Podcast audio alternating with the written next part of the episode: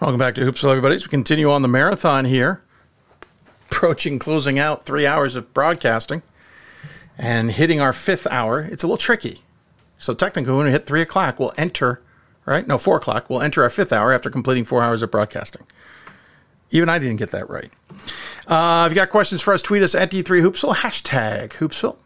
Oops, Twitter is still alive for us, at least in our broadcasting world. Um, you can also uh, email us, hoopsville at d3sports.com. Uh, we'll remind you once again, this is a fundraising show as well. Uh, we have a fundraiser on our show page that you can check out through either straight donation via Venmo or through the Givebutter fundraising efforts. We're also selling uh, merchandise, mainly shirts. Uh, did get a request for polos. We may add that to this store. I'm going to reach out to our guys, see if we can add that. Um, we just saw it was cost prohibitive, but some people have indicated, yeah, maybe they'd be interested in getting a Hoopsville branded uh, polo. So we'll look into that as well. Um, still ahead, lots to talk about, including officiating in Division Three. Uh, we still have Illinois College men's basketball. We'll talk to them. Um, we will talk about the top 25 on the women's side, and plus talk to some top 10 programs still ahead in the show and the happy hour later on. It's all about Division Three on this show, and that's why the marathon is in its ninth season. We've also been talking to a number of teams that have uh, maybe not come out of nowhere, but certainly surprised a lot or have gotten on top of their conference in uh, spectacular ways. One of them is the Trinity Bantams. We talked to the Trinity Texas School prior. Now the Bantams are the ones who are getting some headlines. And of course, they will be the hosts of the championship games. Or I keep saying that because I, I keep used to saying championship um, weekend, and it's not. It's just going to be the, the semifinals in Trinity uh, in Connecticut. And by the way, that means three Connecticut schools on the show here uh, and all in women's basketball, I may add. And the third is the Bantams, as Emily Gardner Garner joins us on the program, the head coach of the team. Coach, first and foremost, congratulations because you're having an absolutely awesome season uh, in what is an absolutely crazy NESCAC this year. 19 and one overall, six and zero oh in conference play. Uh, significant improvement over last year where you guys finished 17 6 8 and 2 did you did you expect this when you guys started the season um you know truthfully not quite um and first of all thanks so much for for having me on i really appreciate it um, oh absolutely it's certainly been a fun ride uh, up to this point. Um, I think coming in, um, we were excited about the group we had for sure. I think we have a, a special group this year. Um, but it's it's definitely been something that we've kind of gone through the year and just focused on one game at a time. Um, and here we are in February, and uh, happy with where we're at, but obviously not satisfied by any means, and excited to uh, see what February brings. Well, no, because you've got. I mean, the opportunity right now is rich. Uh, I mean, you've got some of the heavyweights of this of this conference right now kind of stubbed their toes several times in some cases. You've got a prime opportunity to to kind of grab a hold of this conference and, and make it your own this year. That that's got to be thrilling. It's been a lot of fun. Uh, you know, I think as you talked about, the NESCAC is um, a wild conference this year, but every team on any given night uh, is is just a great team. Um, and so I think what we've seen is uh, it's been an unusual year, but also a lot of fun with parity that's in the league. Um, I think we have a lot of great teams, a lot of great coaches and uh, preparing every weekend for Friday, Saturday uh, is always a challenge and always a battle for sure. Yeah, if anyone's uh, not paying attention to what the rankings are, or the standings, I should say, in the division, uh, you guys are on top of the NESCAC at six and zero. Oh. You got Tufts a game behind you at five and one. Williams having a tremendous season at five and two. Uh, then it's a, a couple game drop off, and you got Wesleyan and Colby stuck at three and three. Middlebury and Hamilton are three and four. Bowdoin and Bates is two and four. Has anyone noticed I haven't said the word Amherst yet? They're at two and five in the conference, second to last with Connecticut College sitting at one and five. Amherst is two and five, yet fourteen and seven overall. Good team, but they are taking their lumps. It's the most losses that uh, GP had never had more than two losses in his coaching career at Amherst. This is it's a little like the men right now. Uh, we're, we're so used to saying, okay, this team's going to be on the top of the women. This will be on top of the women. They might fare, and then everybody else will battle for it. it. It's absolute pandemonium to some degree.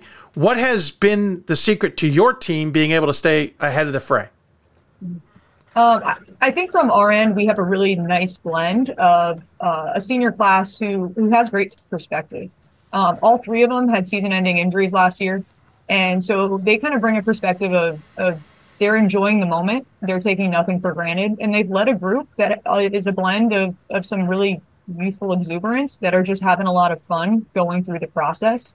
Um, and I think our team chemistry has just been really phenomenal this year. We're we're lucky to have a great group of leaders, um, but also a great group of sophomores and first years who are adding the enthusiasm uh, that I think just brings a lot of joy to the game and brings a lot of joy to the process. Having the best season, I think, in program history, if memory serves, at 19 and 1. Your one loss is to Smith in game four of the season at the end of November in overtime, 71 68. That ain't looking too shabby right now. I mean, that you're that close to not only an undefeated season, which is one thing, but you took what is a team that everybody considers as one of the top five in the country right to the wire. Smith's great. They they obviously have established a perennial program there. Um, I think that's one that we look back on as both uh, a really good learning lesson for us, um, and also just one that uh, I think sometimes you learn more in having those tough moments early on um, and being able to look back, reflect on some of the things we did, and kind of reset and refocus. Um, we really start with our defense, and we kind of felt like our defensive intensity wasn't where it needed to be at points during that game.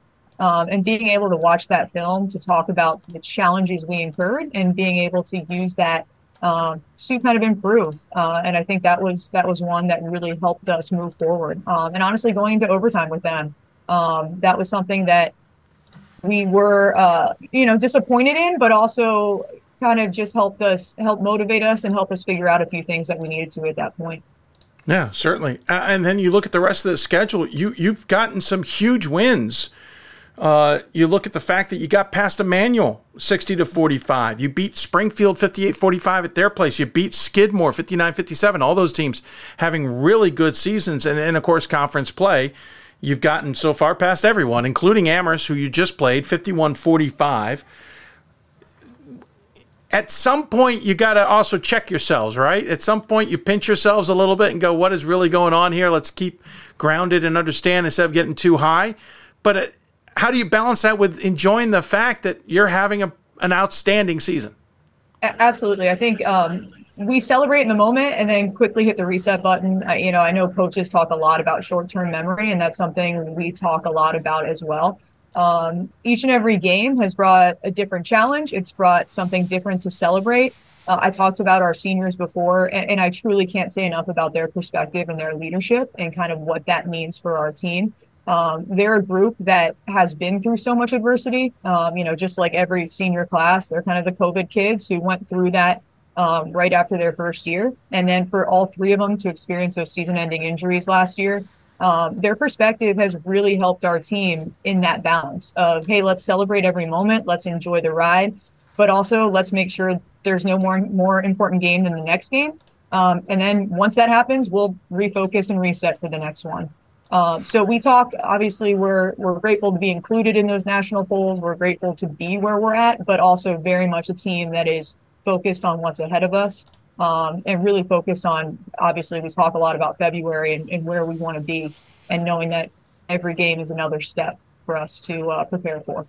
Uh, speaking of where you'll be and what's ahead of you, the tough part is actually ahead. You've got four games to finish up the conference schedule they're all on the road.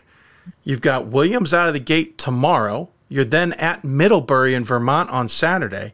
Next week, you're at Bates, who was playing spoiler last season, and you're at Tufts. So you got the long haul there to those two. And of course, Tufts sitting right behind you in conference play. Not only do you have four tough matchups ahead of you, they're all on the road. How do you prepare the team for what is going to be a bit of a, a bit of a challenge here in the next couple of weeks? Absolutely. Uh, we've we've talked a little bit about it kind of being a gauntlet at the end, um, and so that's been a mentality we have talked about throughout the course of the season. We've done our best to create a schedule that mimic that uh, kind of early on, going up and playing some really really competitive games on the road. Babson obviously being a tough one, going to Springfield and playing there. Um, but again, I think it's just keeping that focus on one game at a time for us. Uh, we are trying not to look ahead. We don't want to look ahead. Um, obviously, Williams again is having a great season, and right now that's the team we're focused on. Um, well aware of what else is is ahead of us from that end, and and again, like we talked about, the NESCAC is just so deep and so talented. Um, so we know the challenges that are that are coming, um, but also feel like we are focused on preparing one game at a time um, and making sure we don't get ahead of ourselves. Oh, oh, I'm I'm fully aware. Coaches love to talk about the one game at a time. We we like to look ahead, so we have to find some some medium in the middle. Uh, but it jumped out at me that again you're you're four in a row on the road. Let's quickly talk about this team. You're outscoring opponents by uh, oh more than 13 points a game. You're being led uh, by Riley Campbell at, at nearly 16 points a game, 10 and a half points from Emma Wax. And then that's it for double figures because you have a lot of players who can contribute, including Bria Fuller, uh, Indy Del Rocco, though I know she's missed some games due to injury, Hannah Marzo, and, and Frankie Silva, and there's more. But tell me a little bit about Campbell, a little bit about Wax, and, and how everybody interacts with, with the two of them and as a unit. Yeah, absolutely. Um, both of them are, are phenomenal, obviously, with their numbers, but also in their leadership and the energy and emotion that they play with. And I think when you look at both of their numbers, um, points per game jumps out as does rebounds. But if you look at their assist numbers, they're also very high. And so they do a great job facilitating. I think when you when you spoke about um, where our kind of points are distributed, what's been fun this year for us is our depth and our ability where if someone's having a tougher night, somebody else steps up.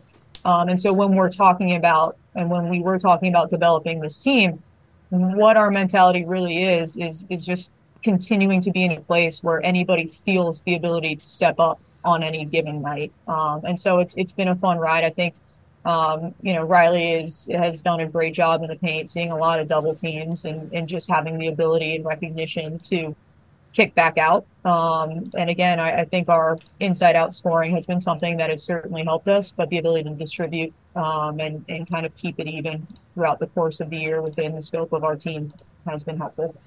And, and you talk about the seniors, but it's interesting because those two are juniors.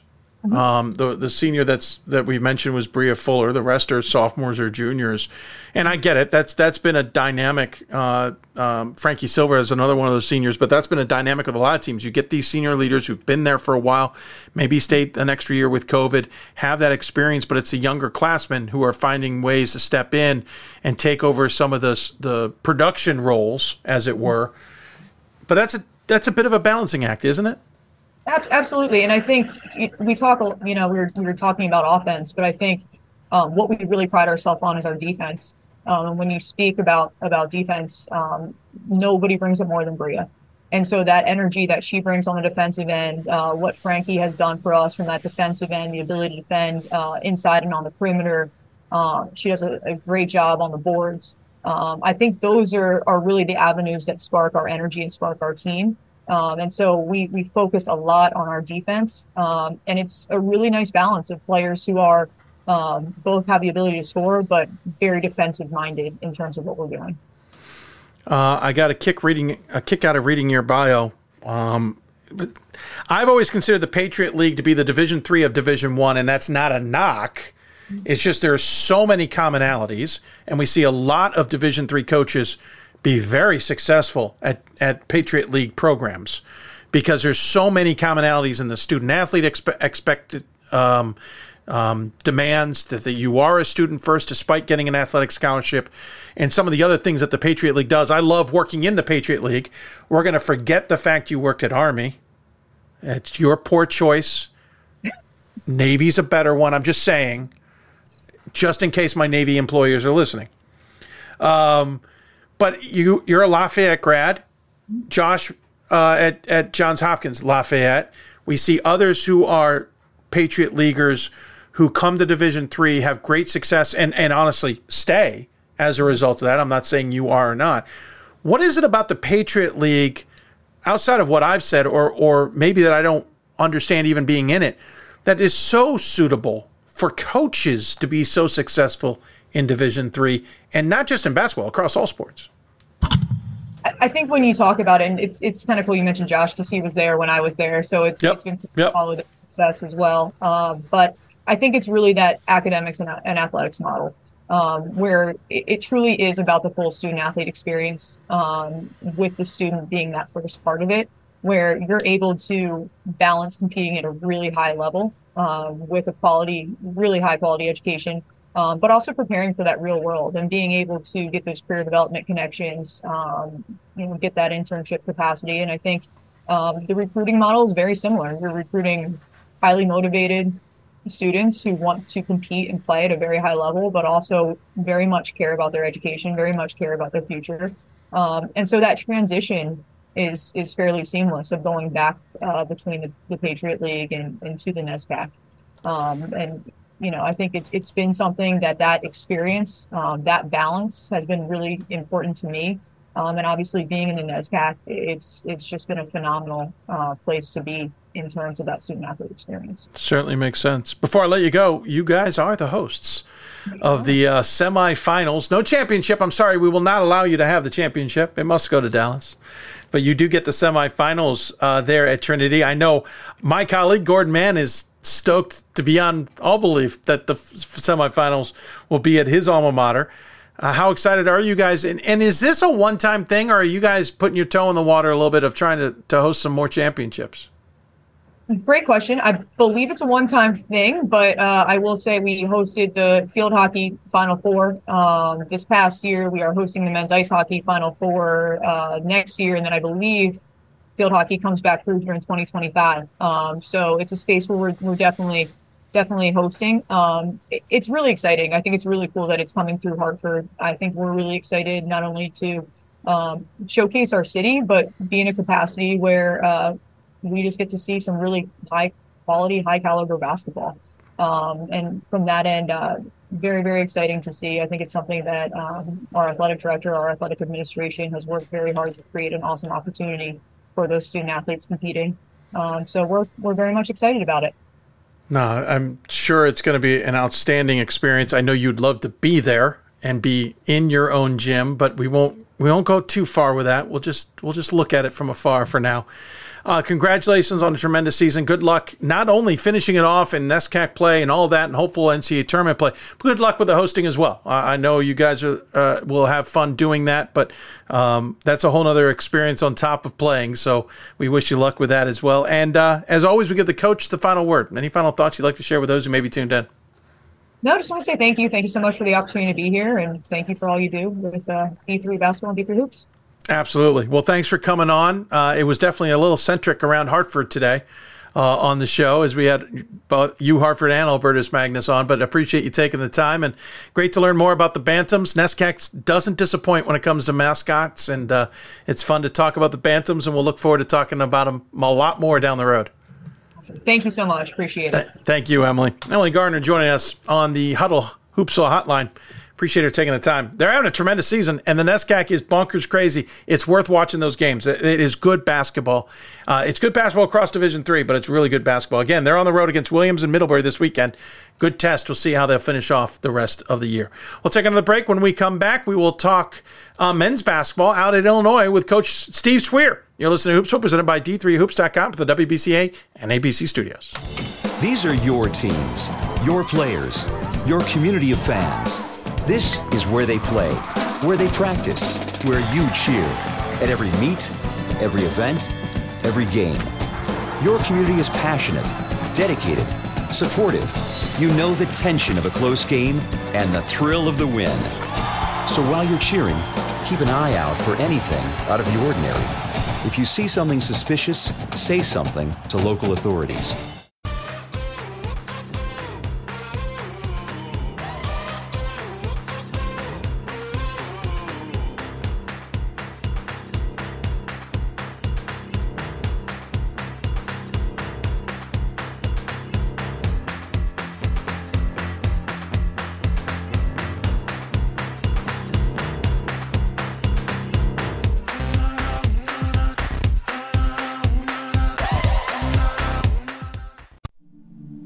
I used to never really talk.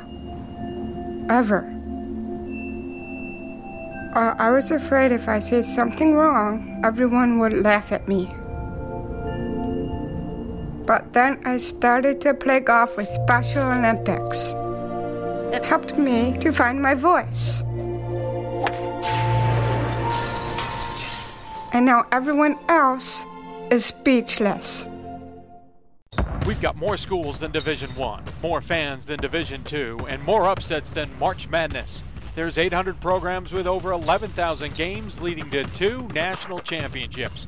And we've been covering it all for over a decade. From eastern to occidental, from Puget Sound to Piedmont, from southwestern to the University of New England, and from Hope to Calvin. Nobody covers Division III basketball like we do.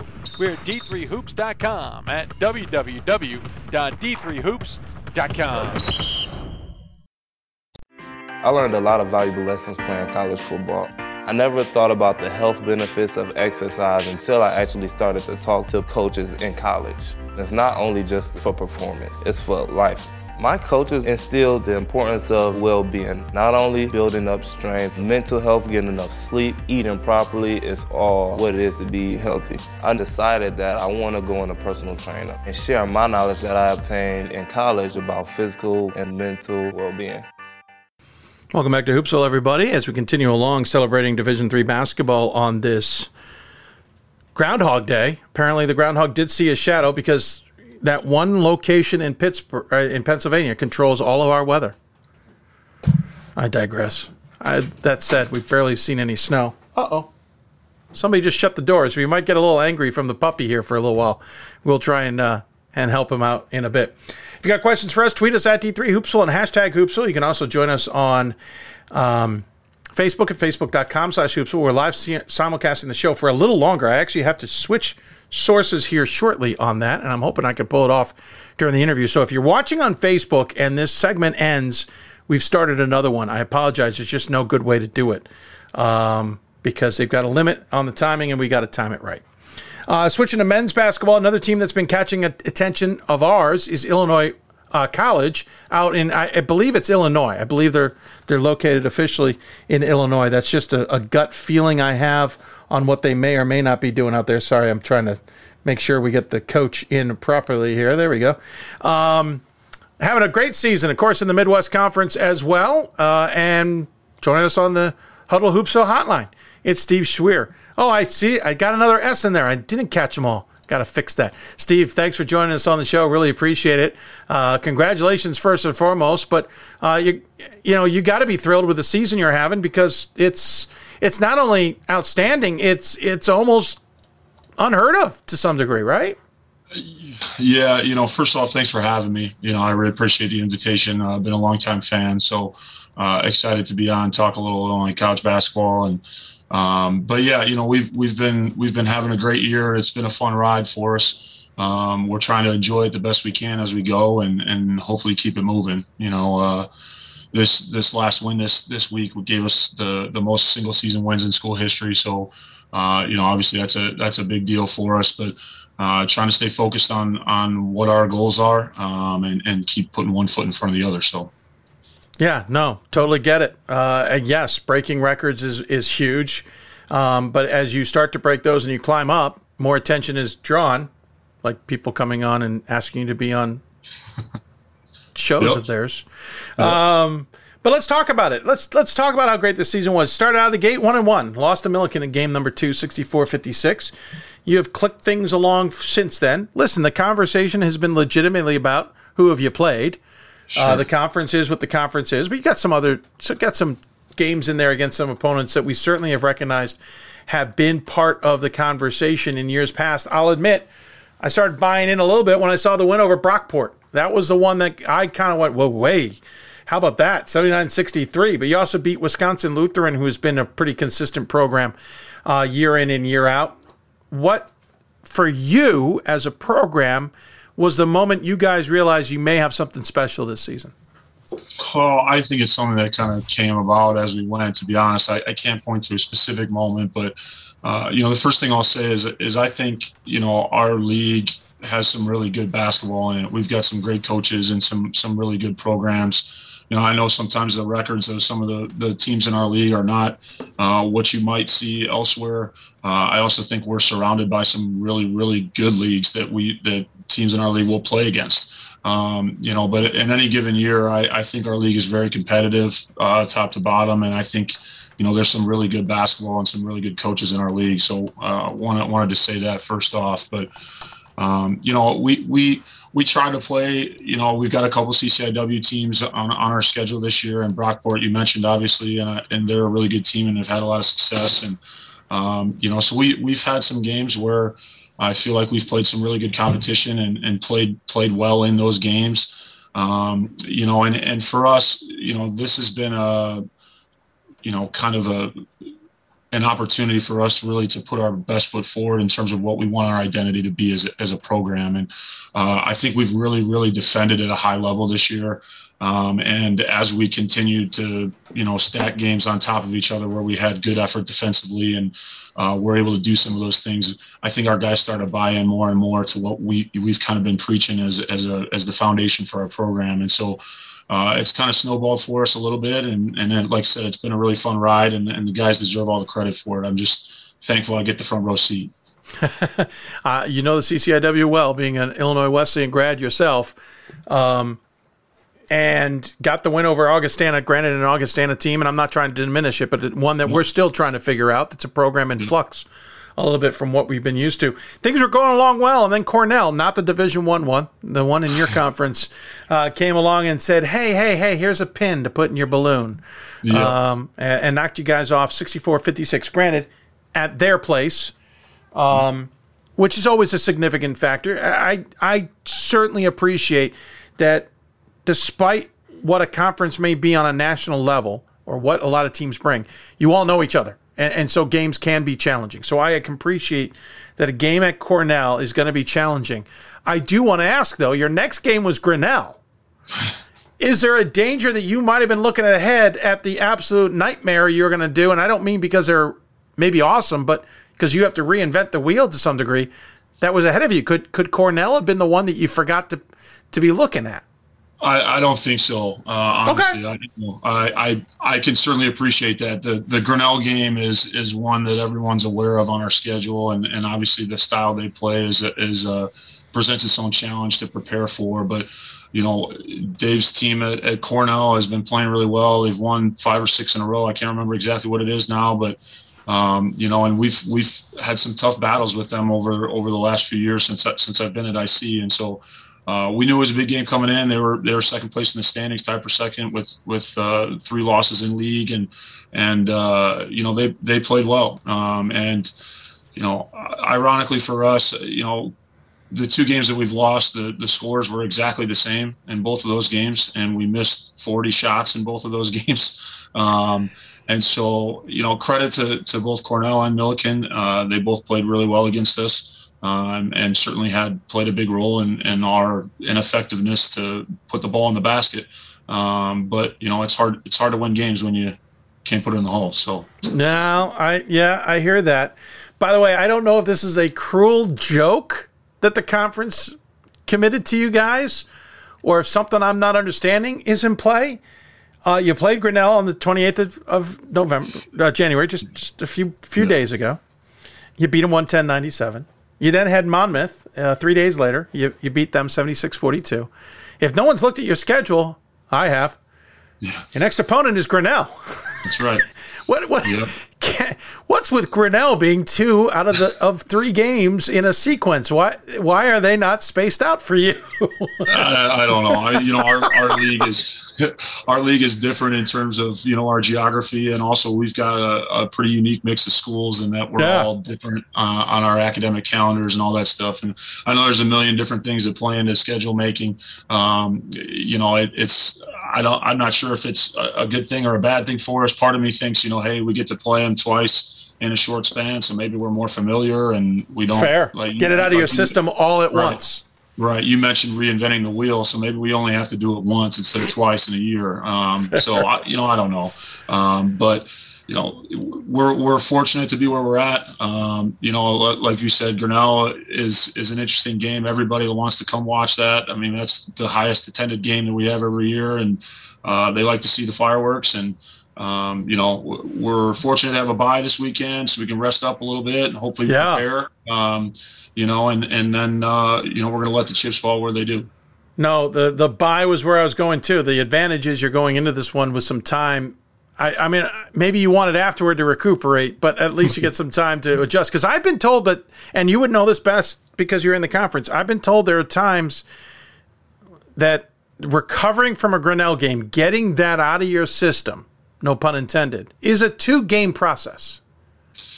Yeah, you know, I when I when people ask about how you prepare and all that other stuff, I think it kind of gets lost that you have to go back to playing a traditional style after you play them. Um, so really, you know, you have to prepare and then in a certain in a certain sense unprepare. Yeah. Uh, you know, for your next game, and you know, it presents a unique challenge, but uh, but I think our guys actually like playing in the game. Um, you know, obviously, it's uh, the the fans enjoy it, um, and and it's a reality for us in the Midwest Conference that that uh, you know you're going to have to go up against the system. So, um, you know, we, we were fortunate to have some success last time, and hopefully we can we can replicate that a little bit next week. I don't think people appreciate just where you guys are located. You're you're you're down near St. Louis. You're you're you're west of Springfield, the capital of Illinois. I think a lot of people I don't really realize kind of the makeup of this Midwest Conference because, as you said, it's it kind of runs a gamut in terms of locations. What's what's the travel like for you guys normally? Yeah, so uh, we are the furthest south uh, in our league, and and the furthest north teams are, are up in Wisconsin, Lawrence, uh, and Ripon, and those are uh, five a little over five hour rides for us, and uh, Cornell and Grinnell are, are closer to the four hour range. Uh, Knox and Monmouth are two for us, and then uh, Beloit and Lake Forest are uh, right around four, just under four, maybe. So, um, you know, uh, that's that's part of the deal, you know. And, and winning on the road is hard, no matter where you are. Um, some of our trips may be a little bit longer, but you know they got to come to us too. So, yeah, um, you know, that's you gotta you gotta prepare for every game, you know, and bring your best. And and you know, if you want to win on the road, you got to have some mental toughness. So. Uh, think we've had we've had games where we showed some of that, and uh, hopefully that's something that we can rely on down the stretch here. Talk about a little bit about the guys. Josh Harris leading the way. Uh, he's got 13 and a half points a game. He's only started in four games. He's got three and a half rebounds per contest. He's one. I mean, the, everybody distributes the the basketball, so it's it's basically a statement for everybody to say that he passes it as well. Shoots 44% from the floor. So does Jake uh, Maz Mazramas. Mazrimas, yep. Mazrimas. I was wondering if it was a, it was in the middle. Mazrimas. Yep. I always tell my son it's important to um, understand where the emphasis and the syllable is.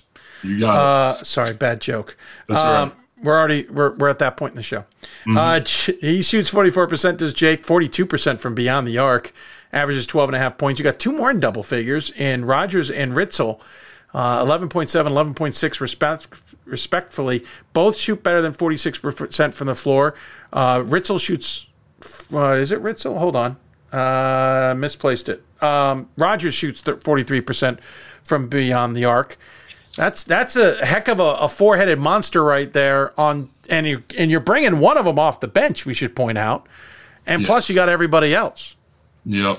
No, we've got a great group and we've got some really good depth. Uh, you know, speaking on Josh Harris, who's, who's just a sophomore for us, um, you know, I, I, think we all had really high expectations for him coming into the year. And I honestly uh, anticipated him being in the starting lineup. And uh, he struggled a little bit early on in the season, uh, like prior to our, our games officially starting. And he actually asked to come off the bench. Um, and has really kind of bought into that role. And I think that is kind of a microcosm of our team. We've got a lot of guys who have been willing to make some sacrifices uh, of their personal success to to see the betterment of the team. And I think that speaks volumes of the type of kids that we have. Um, you know, another great example of that is, is Hank Hayer. Um, you know, he's he's only playing nine, 10 minutes a game for us right now. And he started probably the last 15 games for us last year. Um, and and he's he's embraced that coming off the bench and trying to be a you know a shooter for us and a spark. And Jackson Dion as well has done that for us, and um, that, that's really been great. So um, to circle back, you know, some of our other guys, Jake Maz, you know, he's been the guy for us since he got on campus as a freshman. Um, you know, he went over a thousand this year, and he's you know up there in the record books in just about every other statistical category that we have. Uh, has been a really steady player for us, can shoot the basketball at a high level, um, and is, a, is an outstanding teammate. Um, and and he's listed in here as Trey Rogers, but I'm gonna call him Will Rogers still. Will Will uh, is uh, you know, one of the most talented kids that I've ever had, and uh, he can do just just about anything on a basketball floor, and and uh, has really really developed into a leader for us, which I think has been something that that we've really benefited from this year. Is is he, his leadership. Um, he can guard multiple positions. He can play multiple positions.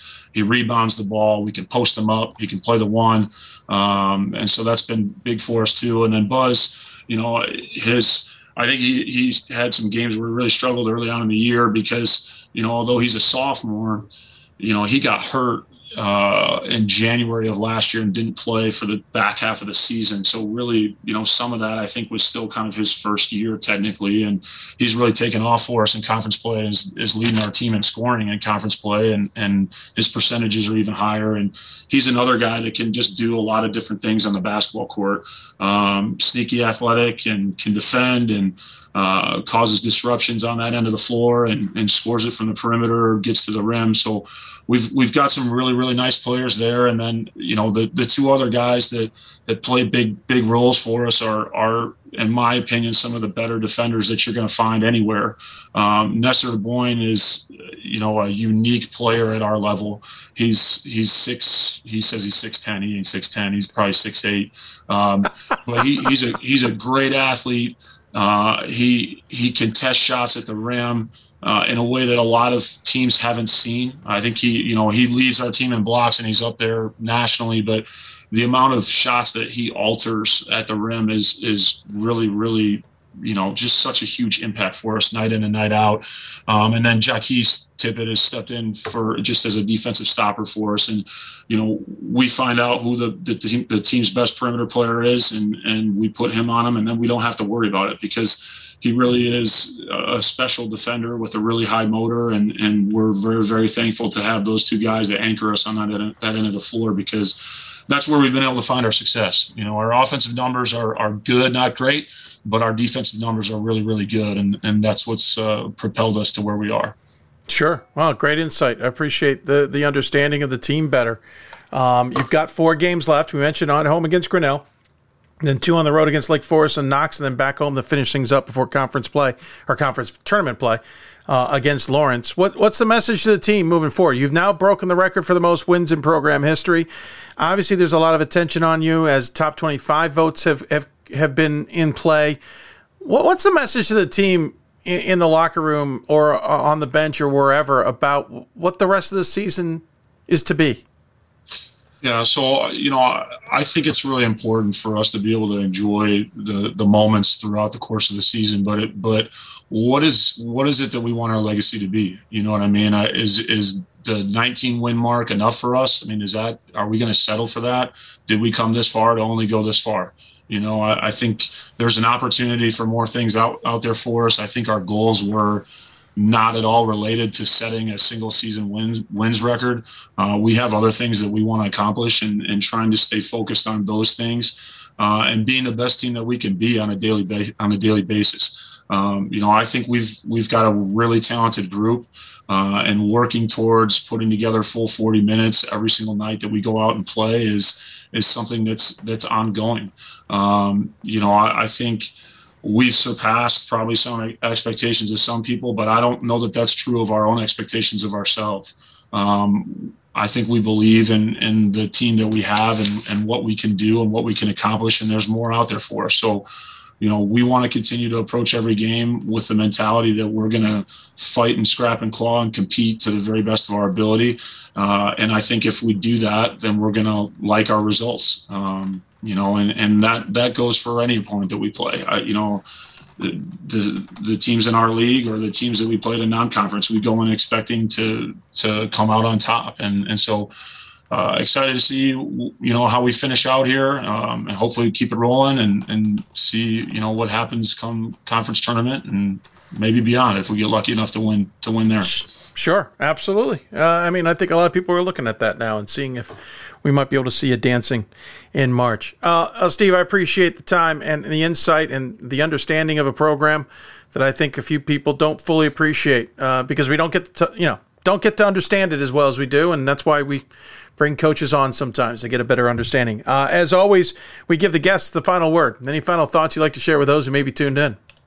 Yeah, just just a sincere thank you to you and everything that you've done for for D three basketball and this show. Uh, you know, I mentioned to you earlier 20 years you know it's been going on and 20 years ago i was i was in college playing you know and and remember following d3 hoops back then and uh, it's really been a great thing as you know i've been coaching for a while now too and, and seeing the continued notoriety for basketball at our level and and bringing awareness to to the game in, in division three basketball is has really really been great so very thankful for you and, and for your colleagues who work really hard to promote uh, basketball at our level. So uh, thank you very much for that and for the opportunity to talk about Illinois College. Uh, this is a great place. I'm happy to be here. Excited about what's what's to come for us. I should have asked you, by the way. Have Have you ever been tempted by anybody to come walk away? Or are you enjoying your time there? I'm not concerned with that at all. To be honest with you, I knew I'm, you would. I'm excited about what we're doing. You know, I knew it. I knew it. I thought I had a chance. I thought maybe maybe I could get you. Hey, well, thanks so much. Really appreciate it. Congrats. Awesome season. Awesome, awesome. team. Uh, look forward to seeing how it all plays out, and we'll look forward to talking to you down the road about it. Yep. Thanks again for having me. Appreciate it. Absolutely. Steve Schweer joining us here on the Huddle Hoopsville Hotline. Uh, I, I, said it all there. Great team, great program. They're having a wonderful season. We'll continue to watch them and be awesome to see them marching uh, still playing in March and talking about them on the bracket specials as well. We'll take a break when we come back. We're going to switch gears, talk Division Three officiating. I chatted with Jim Haney and Mary Toberson earlier uh, this week about it all. We'll talk about to them about it and what it means. You're listening to Hoopsville, presented by D3Hoops.com for the WBCA and ABC studios. Great moments are born from great opportunity. That's what you have here tonight that's what you've earned here tonight. This is your time. Now go out there and take it.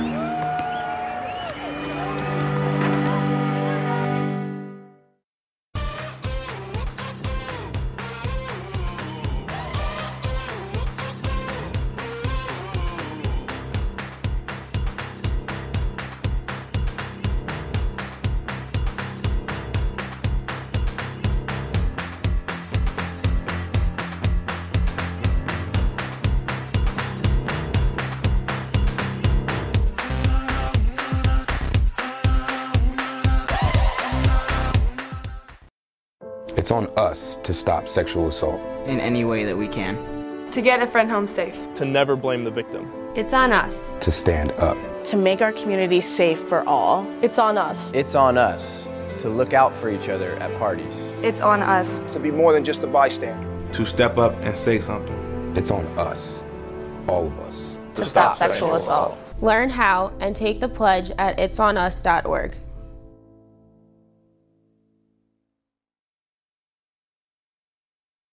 There are over 480,000 college athletes. Only 2% will go pro. That means over 470,000 will not get a shoe contract. No autographs. No private jets. No fan clubs. No Hall of Fame inductions. Instead, they will walk away with something much more valuable.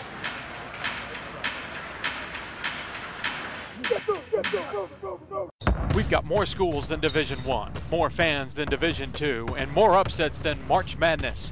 There's 800 programs with over 11,000 games leading to two national championships. And we've been covering it all for over a decade. From Eastern to Occidental, from Puget Sound to Piedmont, from Southwestern to the University of New England, and from Hope to Calvin. Nobody covers Division III basketball like we do. We're at d3hoops.com at www.d3hoops.com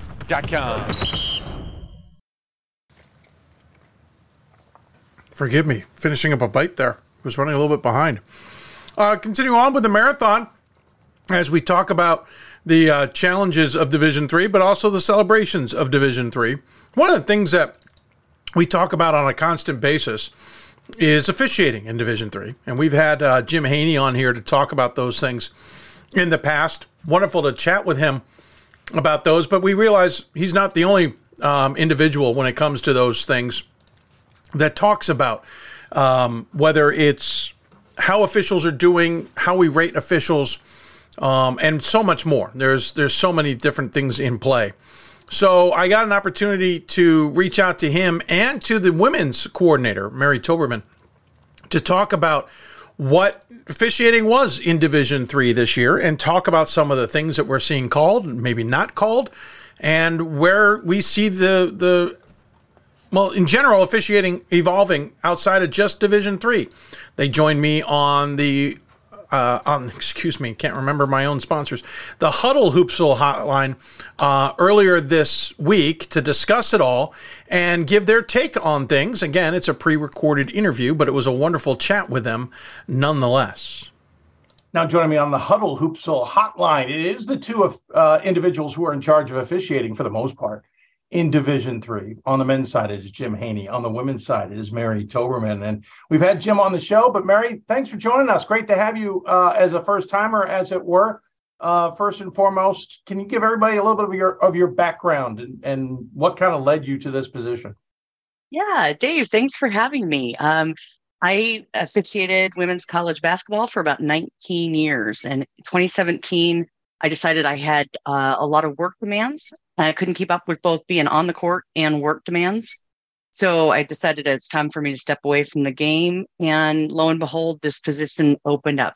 Um, first time I was first person to have this position in Division Three, and I was really excited about the opportunity to get to define what it means uh, in the NCAA organization.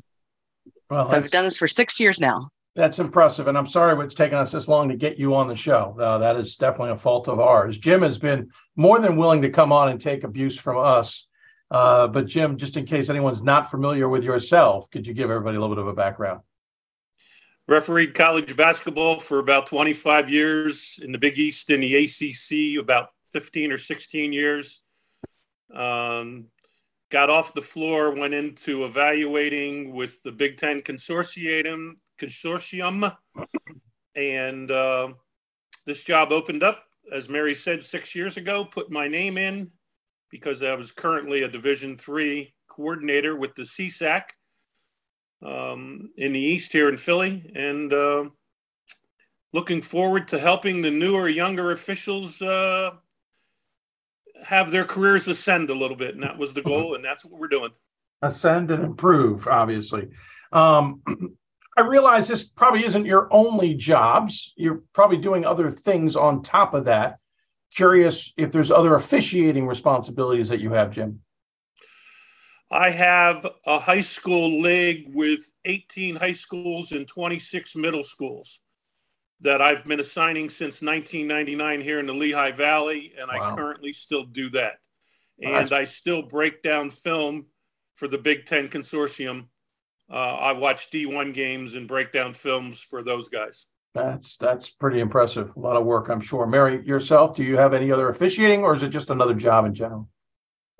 Uh, I, I, work in IT. That's my day job. Mm. And then th- just this year, I took on the position of conference coordinator for a Division two con- conference, the Northern Sun uh, 16 team conference. So it's pretty big conference, pretty big geography here in the upper Midwest. Yeah, absolutely. Quick question regarding coordinating, because I'm certainly familiar with it in this mid Atlantic region. Jim and I have talked about it on many occasions. How do you, do you guys as coordinators, are your officials just for your group, or do you have to somehow manage them while they're also working for another conference or another entity in some capacity. Uh, Mary, we'll start on your side on that. Uh, and you mean that for the conference coordinators? Yeah, for coordinators, right? Are, yeah. are, I mean, what, let me let me preface it by saying I know in my region, at least on the men's side, I think one guy is doing several conferences, and so that's an easy way to cross-populate officials. But if you're just working one, how do you are, are those officials just yours, or are you trying to work with other coordinators as well? Oh, I work with a lot of other coordinators, probably five or six different coordinators. We have a lot of overlap in this area.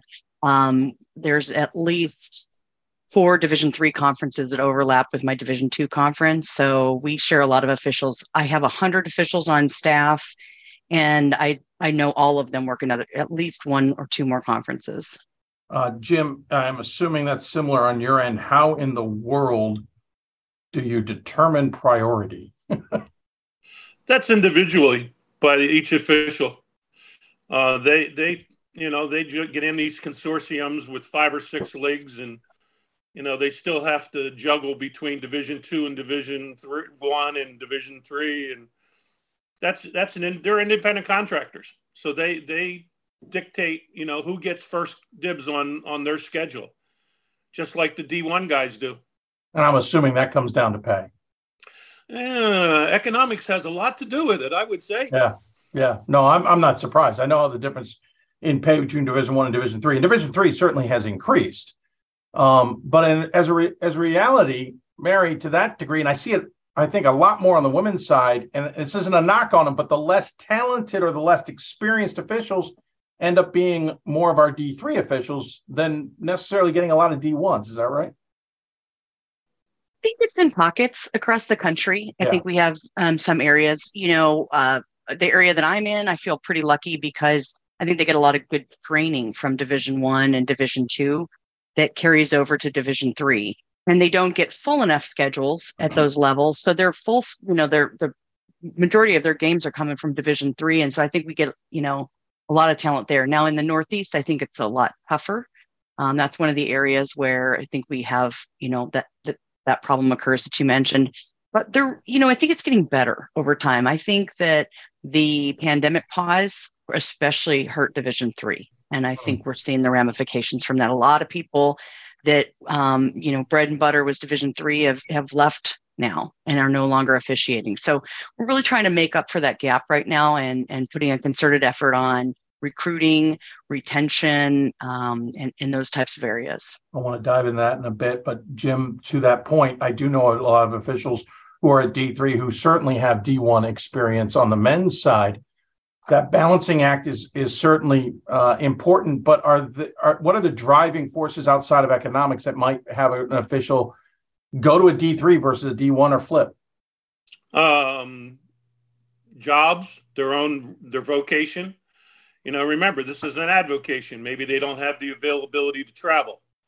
Um, there's a lot of people that uh, are good officials that are limited based upon their real job, their day job and they then are you know do more division three games because it's easier to get to those schools in a timely manner as opposed to traveling by airfare, airfare or, or airplane and you know wherever a car to get to a d1 game so um, their day job has has a lot to do with it and, yeah. and their home life They're, they have to have a supportive spouse too you know Fair. a lot of these people are have young families and they, they don't want to be away for three or four days. Fair. No, I get that entirely. Uh, thanks for the insight on that. Let's jump a little bit into kind of commonalities. First and foremost, you know, I don't see a lot of men's and, and women's officials crossing over. I'll get to that in a moment, but that begs the question: Do you two, as coordinators at the Division three level, are you working together in any capacity, or are you basically two separate entities? Jim, we'll start with you on that one. Well, no, Mary and I work together. We share ideas and thoughts uh, about recruiting and retention, and you know, opening up if if a female official wants to work both men's and women's, giving them the opportunity. Uh, you know, but it, it comes down to my 26 supervisors who you know staff their their games. So um, I would like to see it open up even more. Mary and I have talked about this in the summer at camp. Uh, I would like to see the bridge opened up more, but um, that's to that's down the road. We're, we're, getting to it slowly, but it's it's down the road. And don't be surprised if, for the first time this year, you see a female official in the in the Division Three men's tournament. Don't be yeah, we'll surprised. Def- we'll definitely get to that because I've I've already had an experience that was wonderful. Mary, to that point what is the coordination like and, and what are the challenges from your perspective? Well, like Jim said, we coordinate all year. We call each other even in the summer when we're, especially at camp. I think that's really the time when a lot of these conversations come up. Um, and we, there's some barriers to this. Uh, you know, I, I, mentioned to Jim they have to register twice um, with the NCAA on the men's side and the women's side. That's two costs. That's two rule sets. Two everything. There's probably very few people that are good enough to do both at the same time. But I'm very supportive of that. And I'm very supportive of people going over to the men's side and then coming back if they want. Uh, at Division Two, I lost three officials this year to the men's side. I should say lost. They they chose to you know go over on the men's side for a year and try it, and I I, I think it's a great idea. I think I think it helps everybody um, pursue their goals in this uh, avocation and get more experience. I did uh, when I was refing. I did men's semi-pro for a while, and I loved it. So I really do support that. And obviously, we've seen a lot of female officials pushed up into the ranks. The N- NBA, I know, has quite a few now after it was a big deal that they had just one. Um, and I've been talking to some officials who are maybe on that NBA track, at least that's what they tell me on the men's side. And they say now the NBA basically, when it has a new batch to train, they want an even balance between men and women. Jim, you alluded to the fact that we may see a woman uh, officiating in the um, in the in the tournament. I got a chance to see. I think one of my first games this season had a woman on the crew, and nothing against the other two guys who I have known for years. Not only did she hold her own, and, and I mean that out of total respect, I think she she owned them to some degree. She seemed like she knew the rules better. How much is that a push? How much is it a push to get females officiating on the men's side? And how much has it just been an evolution on its own? I think it's more of an evolution on its own. Um, we're now providing the opportunity where in the past uh, that door wasn't open to anybody. And now we've had like Crystal Hogan, you know, from Los Angeles work at the Big Ten level and the Pac the Pac 12. She's working the, you know, the 40 or 50 Division One games out west. So she sort of was the pioneer uh, of this, but it's now made it easier to to to transition because it's becoming a little bit more accepted. And hopefully in, in in the future mary and i can figure out a way as she said to knock down some of these roadblocks where it's you know two registrations two tests two meetings.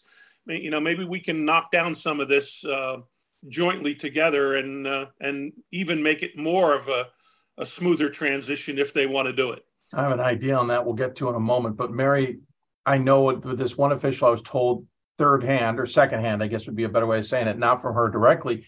She's she's turning down big D1 money to transition into this track on the men's side and do Division three games, as we discussed earlier about the difference in cost there. You say you lost those players, but are those I'm so used to saying players, lost those officials. But to some degree, how much would it be beneficial, as Jim was talking about, to get them to be able to do both? It would be great. Honestly, I'm really supportive of it. Um, I think it keeps you a little sharper, mentally sharper when you have to, you know, think about I'm doing a different rule set tonight. I have to really focus on this. I know, you know, again, I mentioned my own history of working multiple rule sets and genders, and it it did keep me sharper. And I think there's nothing but benefits. There's nothing but upside. Um, another benefit I want to mention is on the women's side, we've had um, some pressure to uh, escalate women faster on a faster track than they maybe should be.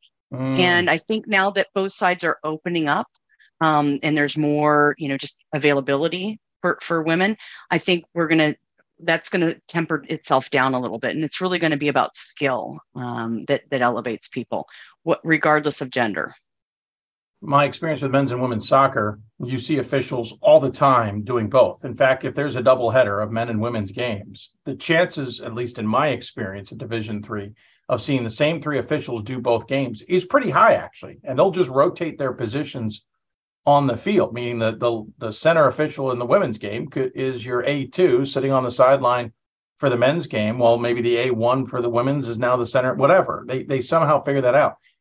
That doesn't seem possible in basketball. And I know one of the biggest reasons is our rules are not nearly as universal as they are in soccer.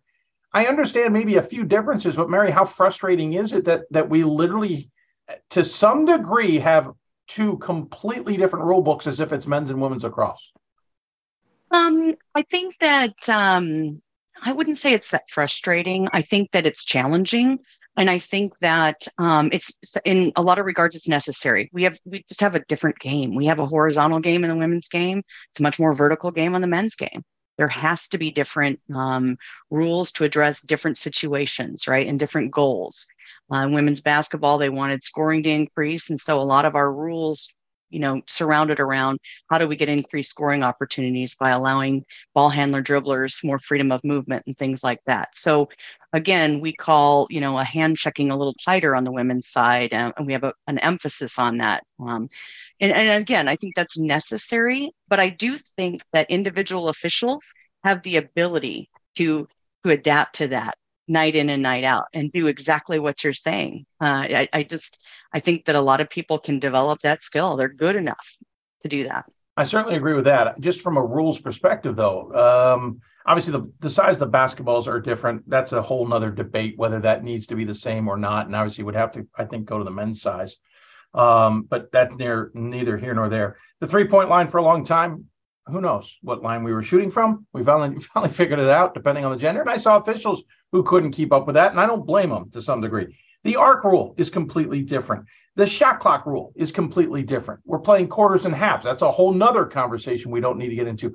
There are so many differences, Jim, that it does feel like it keeps officials, despite what I, I know what Mary's trying to say there, and even yourself, but it does feel like that makes it a pretty big hill to climb when you literally have to know very different rules. I mean, I bumped into it being a PA announcer. There was a scenario where a player left the game for a foul in a women's game. They were dealing with a sub, and I just happened to say to the official, I said, "Doesn't that give the opposing coach the option to choose the the the shooter?" And to her credit, she turns, she goes, "Actually, no, that's the men's rule. On the women's rule, you know, they can just bring one in." And I went, "Gee, you know, there's another one." and got great that she knew it. But Jim, that's a huge that's a huge hurdle. It takes a special person to to commit to doing both. And as Mary said, and as you've just alluded to, there is so many differences right now with philosophies and how the game's called and you know we're, we're, we're basically doing the same thing there are the points of emphasis are basically the same uh, we wanted scoring up. We wanted freedom of movement, just like the women's game. But the speed of the game and the, the mm. size of the mm-hmm. athletes is so much different. It makes that person crossing over's job so different each and every night. And it, it takes a special person to be able to do that. And it makes a commitment, Dave, from that person to yeah. and willingness to do it. That's true. Absolutely. I would say, as much as I agree with you, the differences between the men's and women's games, I think there's a big difference between the men's and women's soccer games, too. Men's soccer is far more physical than the women's game. Um, again, same idea that it's you know, men's game maybe a little bit more vertical because they're they're going for those those uh, those 50-50s a little bit more aggressively, whereas the women's game it's a little bit more horizontal. But they can figure out how to at least get rid of some of these ridiculous differences, like in shot clocks and stuff. But I we could go on for that forever. And we don't need to. I want to talk about retention a little bit, Mary, because you touched on something that I think is important, um, but also a challenge on the women's side. I'll be honest, in my experience, Division three games, I I can look out at a crew and go, it is going to be a long night. It, this is not a great crew, or they're they're just don't have the experience, or five minutes in the game, whichever it matters. And then there's other times I come in and go, wow, we've we've got the A team. On the men's side, that's far less often. That's far less often. There may be some officials I know that aren't great, but they're usually mixed in with some top-notch guys. Is what's why is the women's game, Mary, suffering maybe in my perspective more from inexperience than we see on the men's side? Um, I think that's a great question. I'm not sure I have a great answer to it. Uh, you know, I hate to to blame the pandemic pause, but I think it was more detrimental for us and and not that the men didn't experience the exact same thing i think we just maybe didn't hold on to our officials um, and keep our camaraderie up like we potentially needed to and you know i certainly as a leader in division three officiating have a responsibility for that um, a little bit more outreach a little bit more um, cultivating and, and getting back to some of those events that, that kept people in the game if you will Jim, on your side, it seems, if, especially with the push to get more female officials into the to the men's side of things, it seems maybe the numbers are okay on your side. They are. They are okay. As Mary said, we did not suffer as much, nor are we suffering as much right now with numbers. And we are getting terrific training from previously JD Collins, now Chris Rastetler, uh, down through John and, and myself to to the 26 conference supervisors that I have. Those guys are doing a terrific job of training, uh, and the tools that they're using is so much better than back 20 years ago. The availability of film and and being able to see plays right after the game on Hudl or Synergy. Uh, it, it's so different today, Dave. And uh, I can take some credit for it by pushing the conference coordinators but certainly those guys deserve all the credit for her, for the training and the stuff they're doing, which is allowing some of these younger officials to to have their careers move up a little bit. Um, by the way, this is the Hudl Hoopsville hotline. I just want to make sure no one's confused uh, with our with our loyalties here on the show. No, I'm oh, kidding. Sorry. No, Jim, you're fine. I'm totally joking around. Um, just couldn't resist the opportunity. Um, let's talk a little bit about the rules, but I want to talk a little bit about our bridge to that. I think which has something to do with retention. We talk a lot about in the youth sport, not a lot of officials because the abuse they take from coaches and parents. We're starting, not starting to. We have been seeing that to a large degree in the college ranks. Sometimes we look at a coach and we're like, oh, it's kind of funny. He's yelling and screaming at the official, and the official's literally ignoring him. Ha ha ha. But then we do get scenarios where it crosses the line, as I mentioned in the Christopher Newport Washington and Lee game that we certainly know, and that's not the only one. That's just the one that made headlines. Um, and and I remember talking to some people after that said, listen, the behavior of those coaches, parents see that and then they emulate because the officials allowing the coach to get away with it. The parent thinks that they can get away with it, and then it just snowballs from there and only gets worse. Mary, I'll start with you. At, at, what point do we just have to cut this off? And while officials may have to end up being the bad guys, as it were, the behavior has got to get slapped back down in some way. Yeah, uh, you know, we've talked about unsporting conduct in fights in particular more this year than uh, we have in 20 years. And, you know, so uh, I think that's definitely a symptom of the problem and while I appreciate the question about officials, I think it's really everybody. It's coaches, it's parents. Um, I was at a soccer game where a, a you know high school soccer game, a fight broke out. The mother of one of the kids went out and grabbed her daughter and said, "What is wrong with you? What has gotten into you?" We don't see parents doing that. We see parents blaming everybody else Fair. for their kids' actions. Fair. And I'm not trying to say that this is a parent problem. It's a parent problem. It's a coach problem. It's a commissioner's problem. It's an official's problem. And we have not figured out how to band together to fix this. We are operating in silos um, and pointing fingers. And we need to stop doing that and figure out some ways to come together. However, it's also sort of a microcosm of society, right?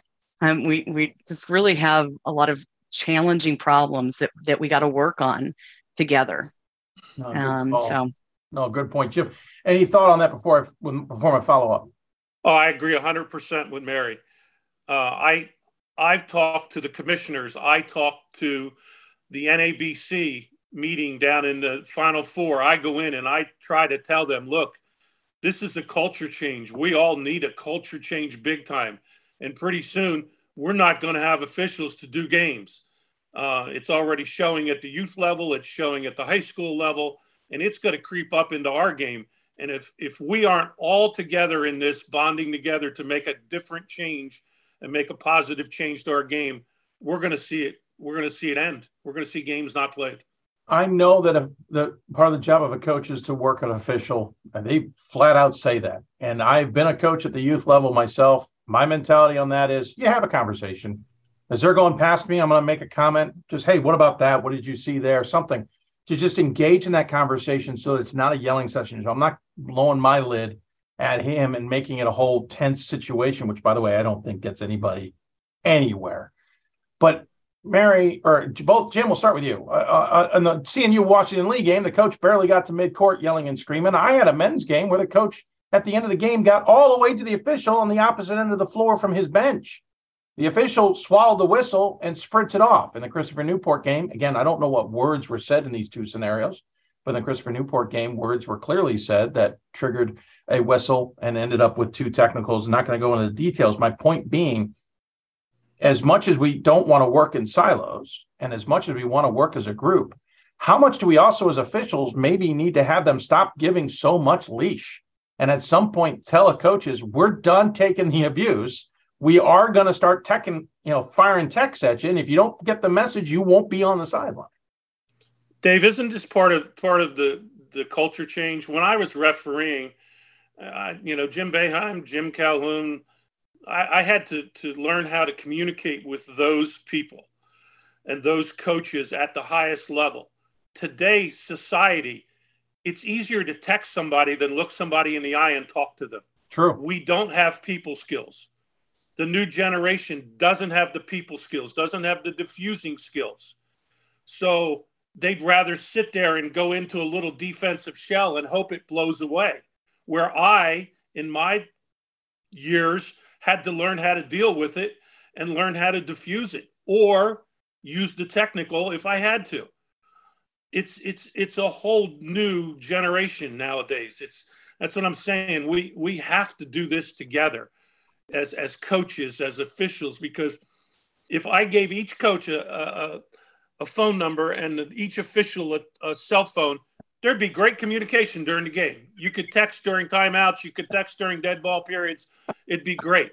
But I can tell you this as far as going over and trying to explain something, you know, and I know there is no communication today. None. No, and more more times than not, when an official makes the effort, the coach just yells through them. Um, Mary, it, those are great points. Do you have anything to follow up on that? Uh, uh, just one thing, you know, Jim said it all agree with everything he said. He said it perfectly. I have often advocated for miking officials and coaches. Uh, and and then let the record show what was really said. okay, I'm in for that. that. Would, Sign me that up for would be a leveler. Yeah. Yeah, I'm for that. I'd love to go back and listen to some of those conversations. Absolutely. Yeah, that might stop some things. That's for sure. Uh, I really appreciate all the insight. I want to talk quickly about some rules. Um, on the women's side, Mary, it, it, seems people understand them. We don't have a big issue, though. I'm starting to see the flop issue popping up a little bit. Usually in soccer, I always commend the women because they don't dive as the men go.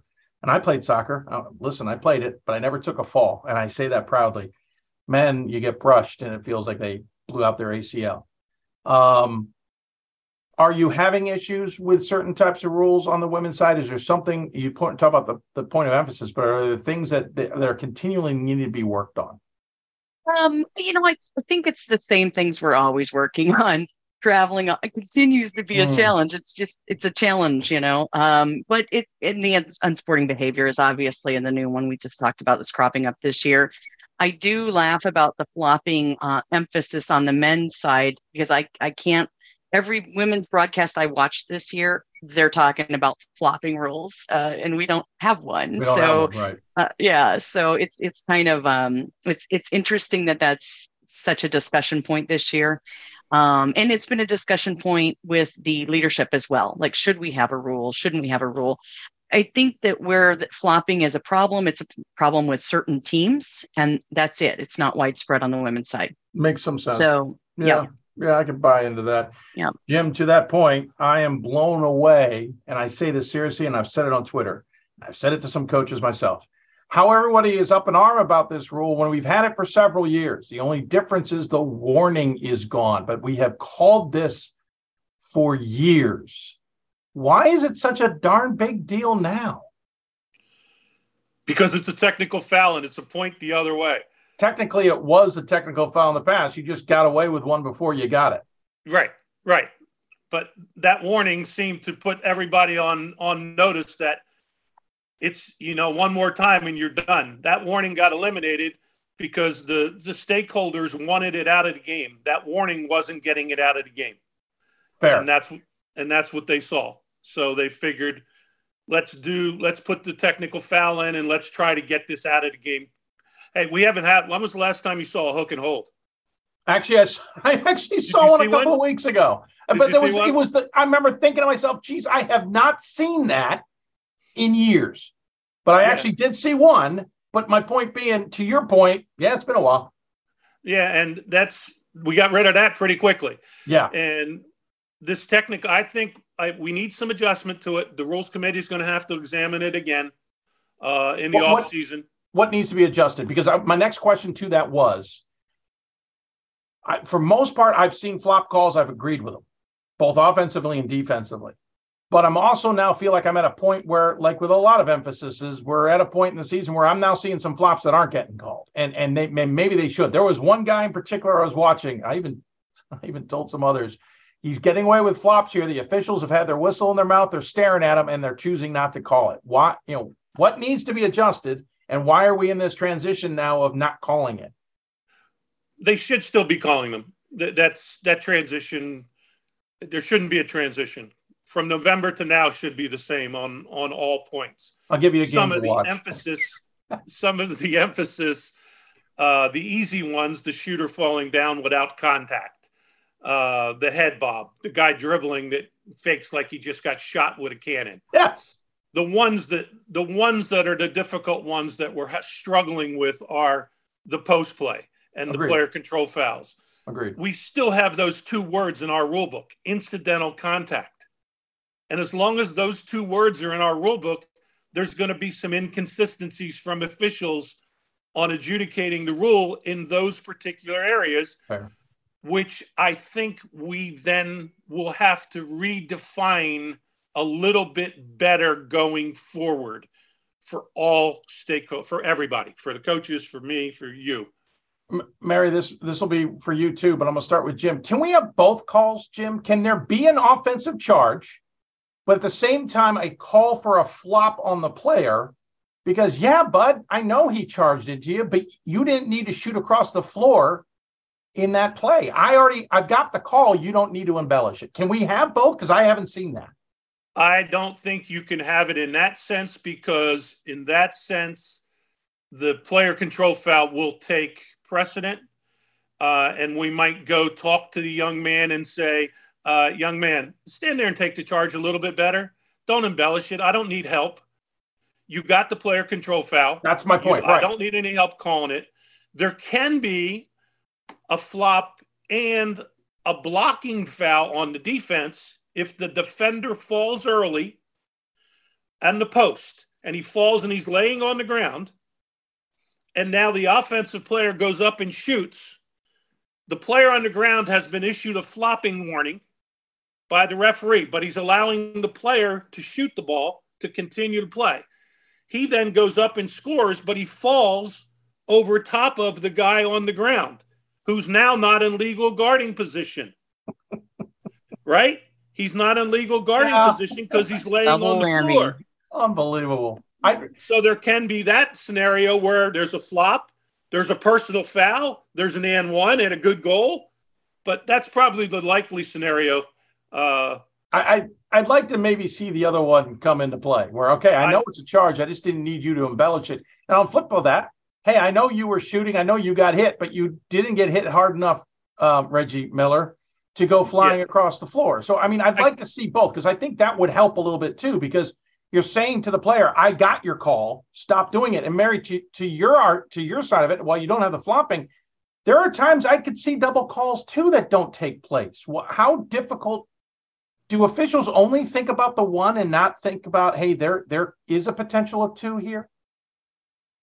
think so. I mean, uh, it certainly it's not our default to think about two, right?